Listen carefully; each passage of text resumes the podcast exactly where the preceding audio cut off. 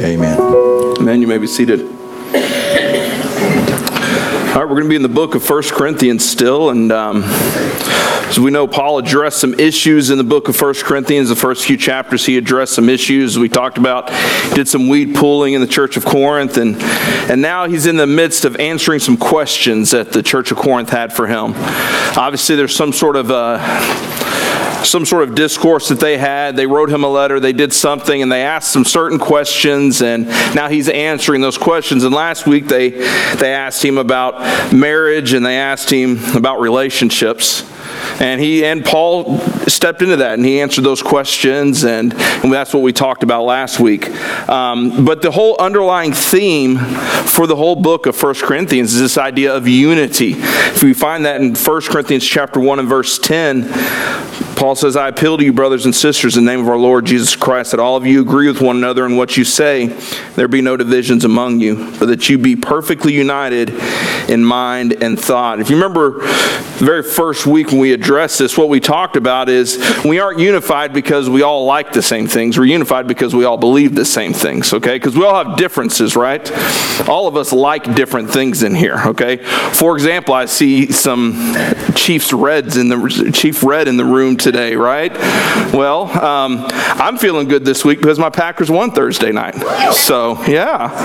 Um, I, I heard someone say shocker, okay? That's, so, but they did win. So, obviously, we have some differences there, okay? Some of you guys are Chiefs fans. I don't know why. Um, I'm a Packers fan because it's the best team. But anyway, so we have differences, right? Some of you like pizza, some of you don't like pizza, okay? I started thinking about some of the differences that my wife wife and I have, and um, and it's amazing because we have we have a lot of things that we differ on drastically. One thing we differ on drastically is music. I love country music.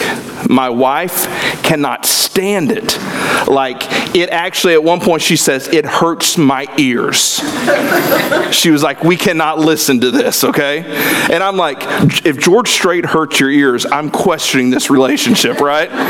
Okay, so that's the thing. We get this idea that there's different dislikes and different likes, and so we're not unified because we all like the same things, okay? Because it's going to be impossible for everybody in this room to all agree to like the same exact thing, okay? That's going to be impossible. We'll have different likes, different dislikes, different taste buds, however you want to look at it. But the unifying factor is that we all believe the same things. And that's what Paul is getting across to the book of Corinth. He's saying, you know, listen, you're not all going to like the same things. You're going to have dislikes, okay? You're going to have differences. But the important thing is that we all believe the same things. That's why I'm excited for September 22nd. Um, we're doing that Theology 101. And this class is for anybody. Anybody's welcome to attend. Junior high through, um, through adults is welcome to attend this. And what we're going to look at on Sunday nights is we're just going to look at what we believe. And we're going to kind of dive into that. And we're going to talk about doctrine, we're going to talk about theology, and we're going to look at these things, these issues of what we believe and why we believe them. Because here's the thing I think most people in here would say, I believe there is one true God. Amen. But if I asked you why, what would your response be? Now, most of us would say, well, because the Bible says so. Well, that's a good response, but where does it say that in the Bible? Most of us would say, I believe that salvation is by faith and it's through grace. It's not of ourselves, it's a gift of God. But if I asked, well, why do you believe that? Most of us would be like, uh, I'm not sure. Well, because I just kind of grew up believing that. Well, that's what we're going to talk about in that class. Is we're going to look at theology. We're going to look at who God is. We're going to look at who Jesus is. We're going to look at the church. We're going to look at all these different things, these whole core doctrines that we hold to. We're going to look at those and we're going to kind of dive into them and figure out, okay, this is why we believe what we believe. It is so important that we do that.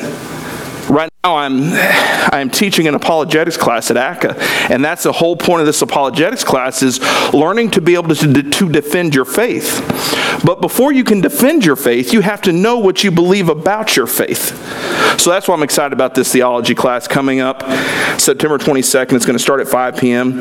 And I would encourage you, if you're interested in it, there's a sign up sheet on our Connection Center in the lobby. Please go out there, sign up for it, and I'd love to have each and every one of you at that. Very excited about that. But that's why Paul is writing this letter. In the first six chapters, he's addressing some issues that affected their unity. He talked about their distractions, their loss of focus. He talked about some sin that was in the church. And in chapter 7 through 11, he's answering questions that they had for him. And as we talked about last week, he addressed marriage and relationships. And this next question that, we're, that he's going to address is we looked at it very briefly a couple weeks ago, and we're going to dive in more to it today. And this was a big enough question that Paul actually gives three chapters in the book of 1 Corinthians just to address this issue. Chapters um, basically 8 through 10, chapters 8, 9, and 10, he discusses this issue with them. I mean, this was a big enough issue that he said, you know what? I just can't write one chapter on this, okay? I've got to discuss several chapters. But if you remember back what he said in 1 Corinthians chapter 6 and verse 12, he says, I have the right to do anything, you say, but not everything is beneficial.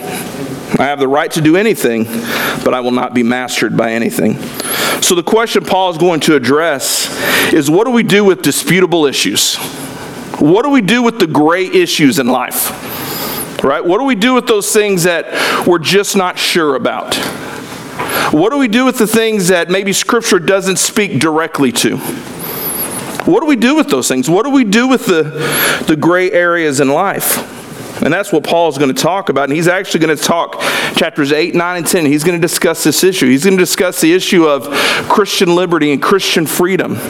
So remember what he said? He goes, You have the right to do every, anything, but not everything is beneficial. And we talked about that just a little bit um, a couple weeks ago. And I used the analogy it's that I have the right to eat McDonald's every single day for every single meal. I have that right that my wife has been gone this week and she's celebrating her mom's birthday.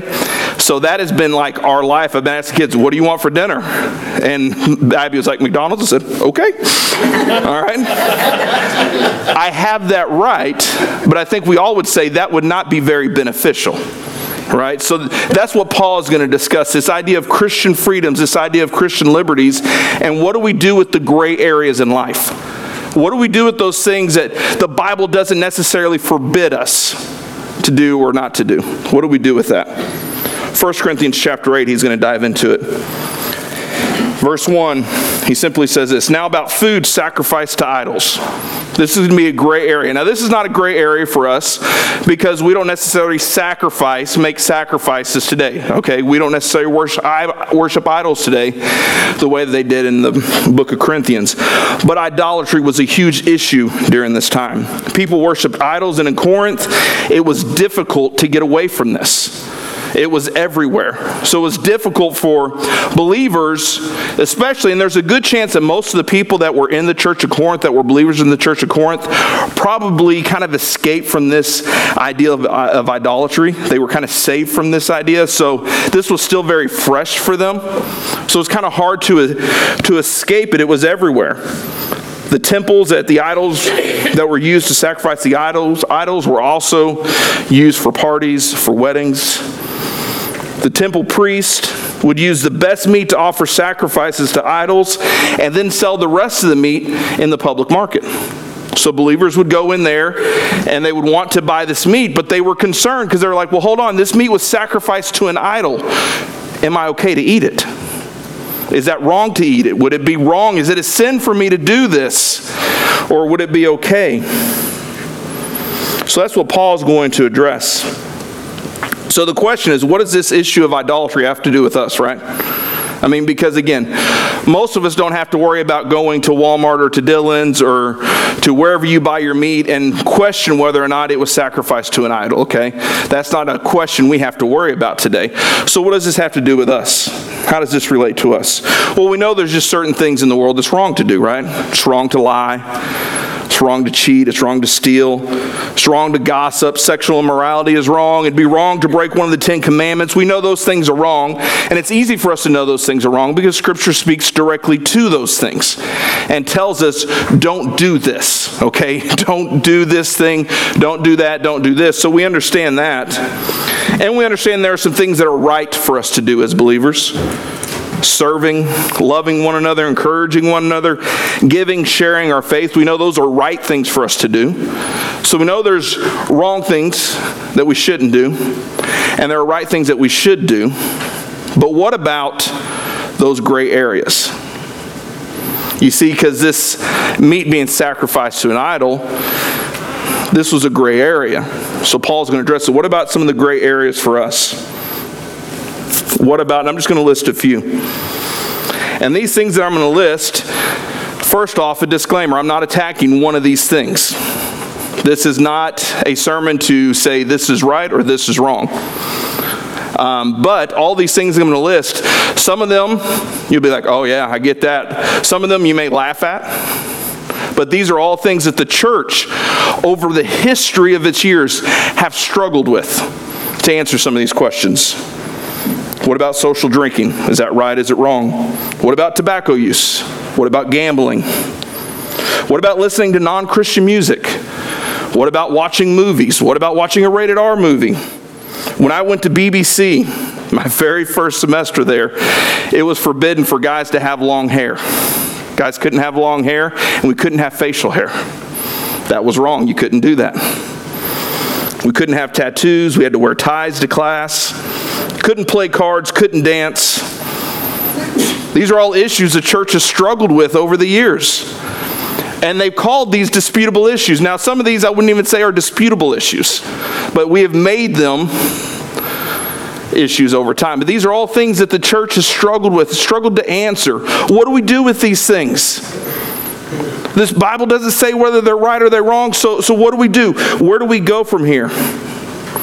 And the reason we've struggled with this is because you won't find a definitive scripture that either condemns these things or supports them.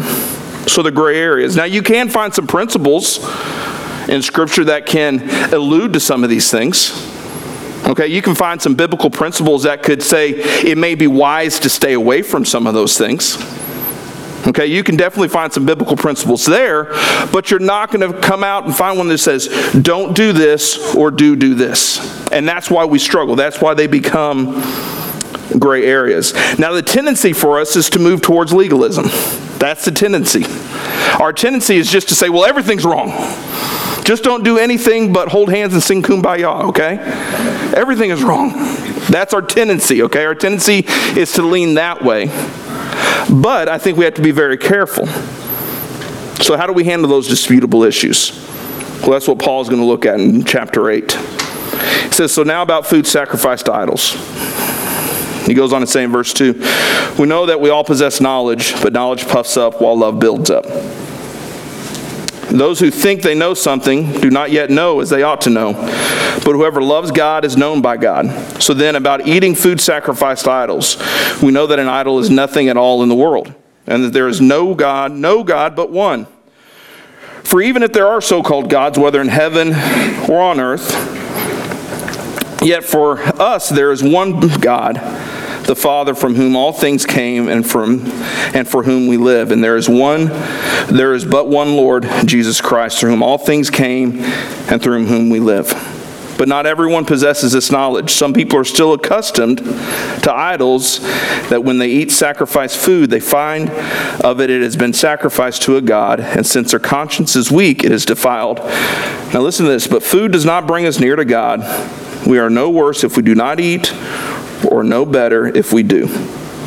So, how do we handle these disputable issues? The first thing I think we need to be very careful of when it comes to attacking these disputable issues is we have to beware of arrogance.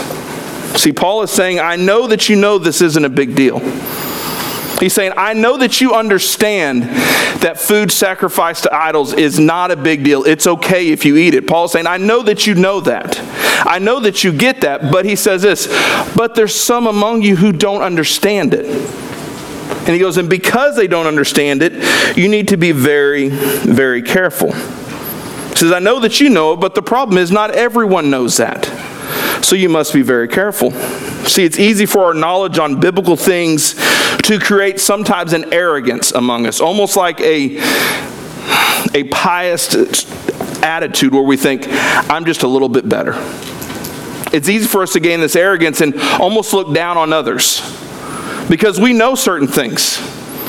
All right, we know that there's a certain way you act in church and there's a certain way you don't act in church, right? Kind of the unwritten rules of church. You know, there's always those unwritten rules. We know those things. And sometimes when people walk in and they don't quite get the unwritten rules, we kind of tend to look down on them a little bit. Because we know, we understand that, but the problem is they may not. See, and many times because of somebody's lack of knowledge, we can kind of cast judgment. So we must be very careful not to allow our knowledge of our own personal or even our own personal spiritual growth to breed this type of arrogance with us. I've said this often, we must be very careful when we cast judgment on others because each and every one of us is one bad decision away from being in just a mess. Doesn't matter how long you've been in the faith, we're all one bad decision away. And many of us say, Well, I would never do that. Ah, don't say never. And I've had people swear to me, No, I will never do that.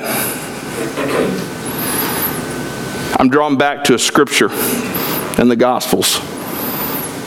It's about a man named Peter. You remember what Peter told Jesus? Jesus, I would never deny you. I would die before I denied you, Jesus. What did Peter do? Scripture says three times. Three times, in probably a matter of minutes, he denied the Lord. Three different times. See, we're all just one bad decision, so we have to be very careful not to become overly arrogant based on our own knowledge. He said, I know that you know that this is not really an issue, but there's some people that just don't understand that yet. So you need to be very careful with that. Second thing he's going to kind of point out is that love trumps knowledge. What the church of Corinth is wanting is for Paul to make a determination.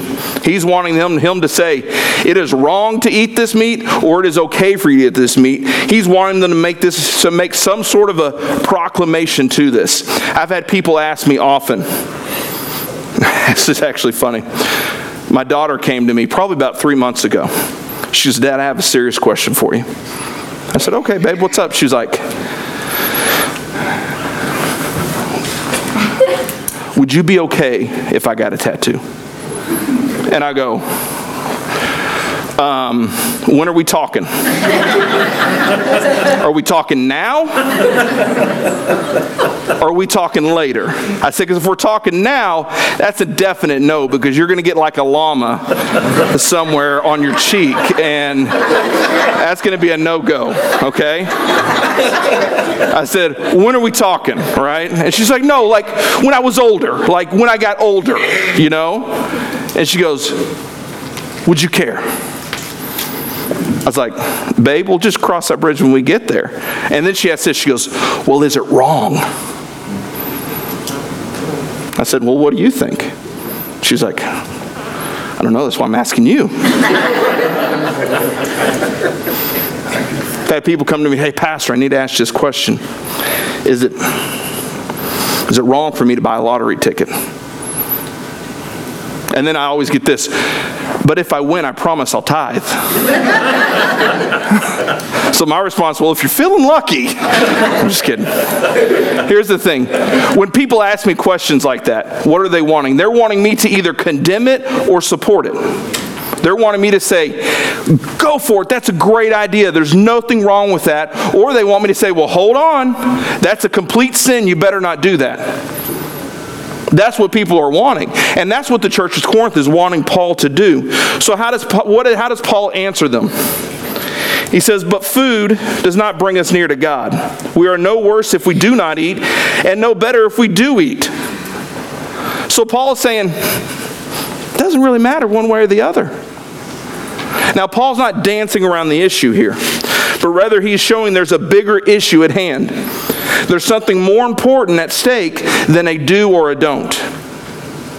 And this is what he's going to get to. And I want you to write this down somewhere on your bulletin, in your Bible, write it on your hand, put it in your phone. How will this decision affect others? How will this decision affect others? That's what's really at stake. It's not about a list of do's or don'ts, but it's how will me making this decision, whether I do this thing or not do this thing, how will this affect somebody else? And that's what Paul is saying. He goes, There's a bigger issue at hand. See, our love for one another should always trump our knowledge or opinion on whether I should or shouldn't do something. But what about my rights? What about my freedoms? See, because that's the beauty of grace, is there's freedom in grace.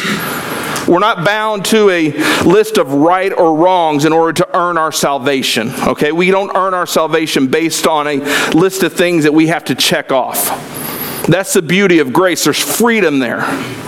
So, what about our freedoms? What about our rights in Jesus? And Paul's going to address that starting in verse 9. He says, Be careful, however, that the exercise of your rights does not become a stumbling block to the weak. For someone with a weak conscience sees you with all your knowledge eating in an idol's temple, won't that person be emboldened to eat what is sacrificed to idols? So this weak brother or sister from whom Christ died is destroyed by your knowledge. When you sin against them in this way and wound their neck wound their weak conscience you sin against Christ. Therefore if what I eat causes my brother or sister to fall into sin I will never eat meat again so that I will not cause them to fall. So I want to challenge us to look at our rights from a different perspective. Look at them from a different perspective. Should be a fill in in your notes here. We have the right to do what is best for another believer we have the right to do what is best for another believer. Verse 9 it says, Be careful, however, that the exercise of your rights does not become a stumbling block to the weak. So while we have the right or the freedom to do a lot of things, we have to look at it and see is this best for another believer? Or will this thing cause somebody else to stumble in their faith? You see, most of us by nature are selfish people, aren't we? We want to do what is best for us. I would like to say that I'm not a selfish person, but I realized I was a selfish person on the way of driving my wife to the airport on Friday. We're driving down 35, and we have people are merging in, and they have a yield sign. Keep in mind, they have the yield sign. Okay? I'm doing 65 miles an hour. But this guy forgets he has a yield sign or doesn't care that he has a yield sign. So what does he do? He essentially cuts me off. And do you know what I do? I don't stop and say, let's pray for this man right now. no, I lay on my horn. I'm yelling and screaming. And Becca looks at me. And she's like, What is your problem? I was like, He just cut me off. He's got a yield sign. That man needs to learn how to drive. And I'm just going back and forth. And what was the issue? He impeded my rights. He jumped all over my rights. I had the right to go 65 miles an hour. I was well within my rights. But he impeded my rights. Philippians chapter 2, verse 3 through 4 says this Do nothing out of selfish ambition or vain conceit. Rather, in humility, value others above yourselves, not looking for your own interest, but each of you to the interest of others. So, Paul tells the church of Philippi stop looking at what is best for you but begin to look at what is best for others. What if we all actually lived this way? Think about how drastically life would be, how drastically different life would be if we all really lived this way. Think about it if we lived this way when we went to call customer service for anything. What if, when we went to pick up the phone and dial a 1 800 number to talk to customer service, our thought was this I just want to do what's best for the person on the other end of this line? So when they can't answer my question, I'm not going to flip out. When they can't solve my problem, I'm not going to get upset. because I want to do what's best for that individual. What about if we lived this way in November on Black Friday shopping? Could you imagine how different Walmart would look? I've been Black Friday shopping, and it's like my worst nightmare because it's literally people going nuts over a toaster. a toaster. And my wife's like, but it's six bucks. We've got a toaster. and I know all these other people have a toaster. There is no way there's this many people in Ark City without a toaster. There is no way. But what do they do? Man, they're climbing over each other, they're elbowing each other, they're pushing each other down to get this toaster that more than likely will break in about a month. But what if on Black Friday when we went shopping, we said, you know what? I want to put other people before myself today. You want this? Here, you can have this toaster. Here's my ticket for the $300 TV. How drastically would our world, how drastically different would our world look? See, but the problem is most of us, we don't live our life that way. Most of us live our life based on what is best for me not what is best for others. Paul further reiterates this in chapter 10. Verse 23 through 24, he says, I have the right to do anything you say, but not everything is beneficial. I have the right to do anything, but not everything is constructive. No one should seek their own good, but the good of others. So, how can we know we are doing what is best for other believers? How can we know? At the end of the day, when we are in the midst of trying to answer a disputable question, we're in the midst of trying to determine whether we're going to do something or not do something, how do we know that we're doing what is best for another believer? I think there's a couple questions for us to answer. Number one, could my actions cause another believer to stumble? Could my actions cause another believer to stumble? Remember what he said in verse 13, chapter 8? Therefore, if what I cause is my brother or sister what if I, excuse me, therefore, if what I eat causes my brother or sister to fall into sin, I will never eat meat again, so I will not cause them to fall. Is the things I do, listen, participate in, causing another believer to stumble? Remember what we talked about a couple weeks ago? Our rights and freedoms as believers should never trump the spiritual growth of another person. We should be concerned about the growth of others. Our, the lives of others should concern us. But Paul said this Paul said, I will gladly never eat meat again if it means that one of my brothers won't stumble in their walk with Jesus. I will gladly never touch meat again if it means that that person will grow spiritually. Now, most of us will say, well, that's too far because I love bacon. I, am going to eat meat, right? But here's the, what is Paul saying? Paul's saying the issue isn't whether you're eating meat or not eating meat. That's not the issue. The issue is by you making this decision, you're causing a believer to stumble. So, the most important thing is the spiritual growth. You want to ensure spiritual growth of others. So, the question answers could my actions cause another believer to stumble? The second question for us to answer is this How far would I go to keep another from stumbling? How far would I go to keep another from stumbling? Remember, I said Paul talked about this in chapter 8, chapter 9, and chapter 10. In chapter 9, he says this Though I am free, I belong to no man. I make myself a slave to everyone to win as many as possible. To the Jews, I became like a Jew to win the Jews. To those under the law, I became like one under the law, though myself am not under the law, so as to win those under the law. To those not having the law, I became like one not having the law.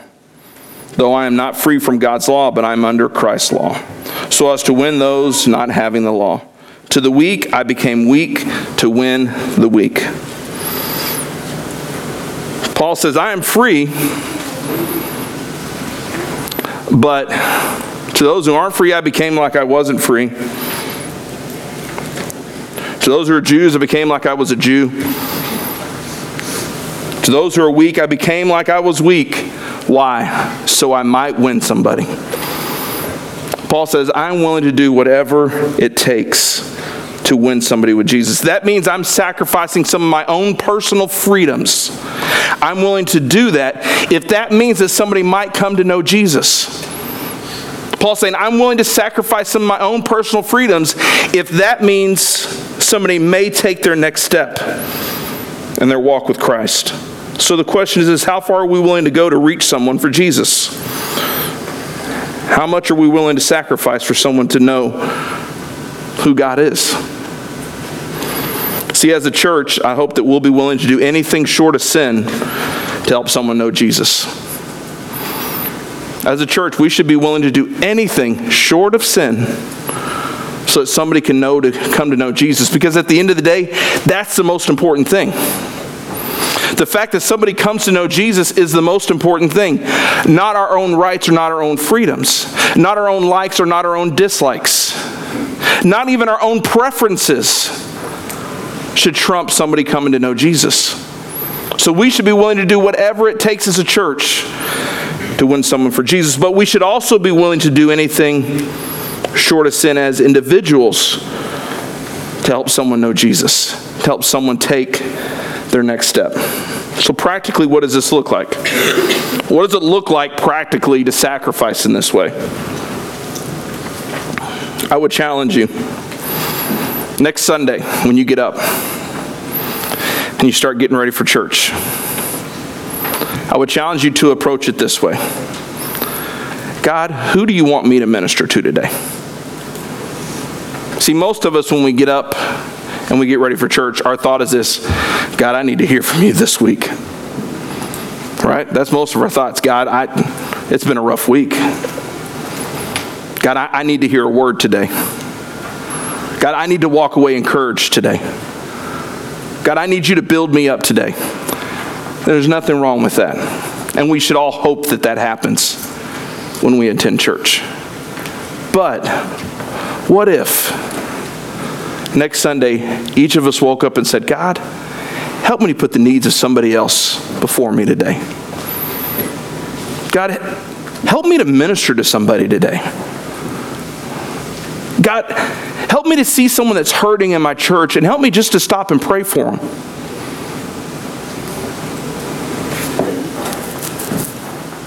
See, I do know this. If we were to do that, we'd walk away with a word.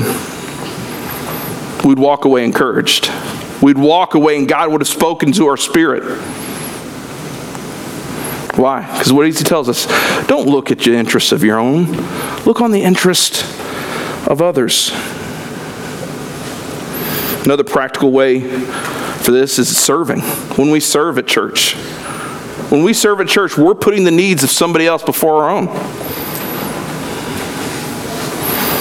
When you go downstairs and you work with the kids, you're putting the needs of somebody else before your own.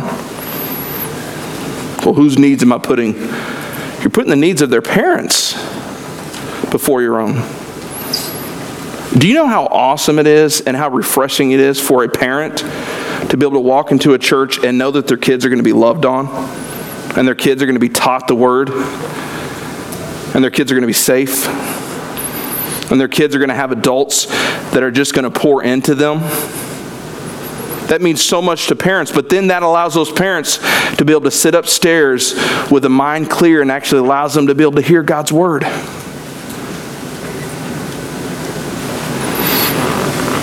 About sacrificial giving? What about when we give just a little bit extra to missions, or we give a little bit extra to send a kid to camp? Yeah, we probably could have bought a coffee this week. But that little bit of extra, who knows the difference that can make for a missionary, or the difference it can make. You guys, just want to commend you on your giving. You guys are such a giving church. We sent so many kids to camp this year. And camp was such a huge part of our kids' summer where they learned so much about the Lord. Some of them made some really great decisions. We had one surrender to ministry at camp this year. That's because you guys sacrificed and you put the needs of others before yourself. So let's look at how Paul ends this talk on rights and freedoms in chapter 10. It says, Whatever you eat or drink or whatever you do, do it all for the glory of God.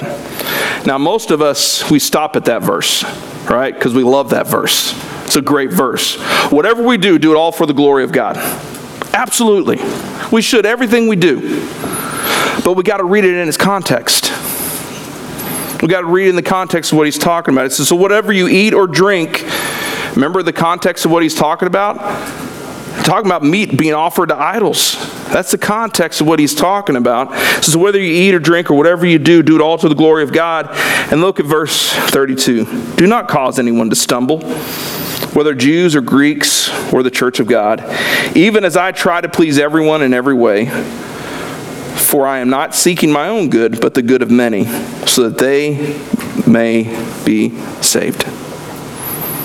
Paul says, I'm willing to do anything.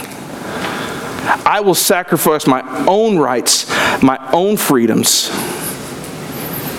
I will gladly put others before myself if that means that one more person can come to know Jesus. If that means that I will share heaven with one more person, then I'm willing to sacrifice whatever I have to sacrifice to make that happen. I think the issue is we major on the minor things and we minor on the major on the main on the major things. Our jobs, our finances, our pleasures all become all come before someone knowing Jesus. But is it possible that the job that you have, the life that you live, it isn't trivial but uniquely designed by God because he has someone he wants you to reach in that environment. What if you thought about your job that way? The job that I have isn't just here for me to provide for my family. Yes, it does that. And praise the Lord for that. But the job that I have, is it possible that God has given me these talents and these abilities to do this job because there's somebody in this field that He wants me to reach? Because here's the thing some of the people you interact with on a daily basis, I may never interact with. Some you say, Well, I hate my job. I hate my job. I get that.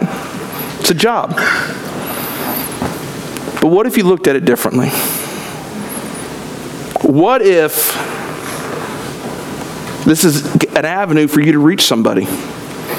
What if God has put you in that spot to use your job as a platform to reach somebody for Jesus? Paul says, I'm willing to do anything.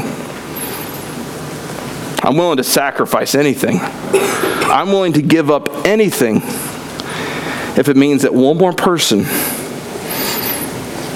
will come to know Jesus. A few next steps. Number one, be concerned about the spiritual growth of others. So important the spiritual growth of the person sitting next to you should be of concern to you. It should be of concern to you. You should wonder is that person sitting next to me growing spiritually? Is that person sitting next to me, do they know Jesus? And if they don't, do, do I have an opportunity maybe to, to show them Jesus? I would, I would issue this challenge for you as a church. Think about the person sitting next to you right now. Maybe it's your husband, maybe it's your wife, maybe it's a friend, maybe it's a complete stranger. Pray for that person this week. Pray for that person. Pray that they'll grow spiritually. And take it one step further. Before you leave today, Say, hey, I'm praying for you this week. Even if you don't know them, say, listen, I don't want this to be weird, but the guy up on stage said that we should do this. I know we don't know each other, but I'm so and so. And I just want you to know that I'm praying for you this week. I'm praying that you grow spiritually this week. I don't know what you have going on, but I'm praying for you this week. Husband, wife, you should be praying for each other every day. You should be telling each other you're praying for each other every day. but do that. Be concerned about the spiritual growth of others. Number two, be willing to sacrifice for the growth of others. Disputable issues. Paul says, Now, what about meat sacrificed to idols? What do we do with that? He essentially says, You know what? It doesn't matter if you do or you don't, but the issue is this we must be willing to sacrifice or not do something if that means that a brother or sister will not stumble. I have to be okay with saying, you know what? That thing may be okay for me to do, but it's not beneficial for me to do because it may cause somebody else to stumble in their walk with Christ.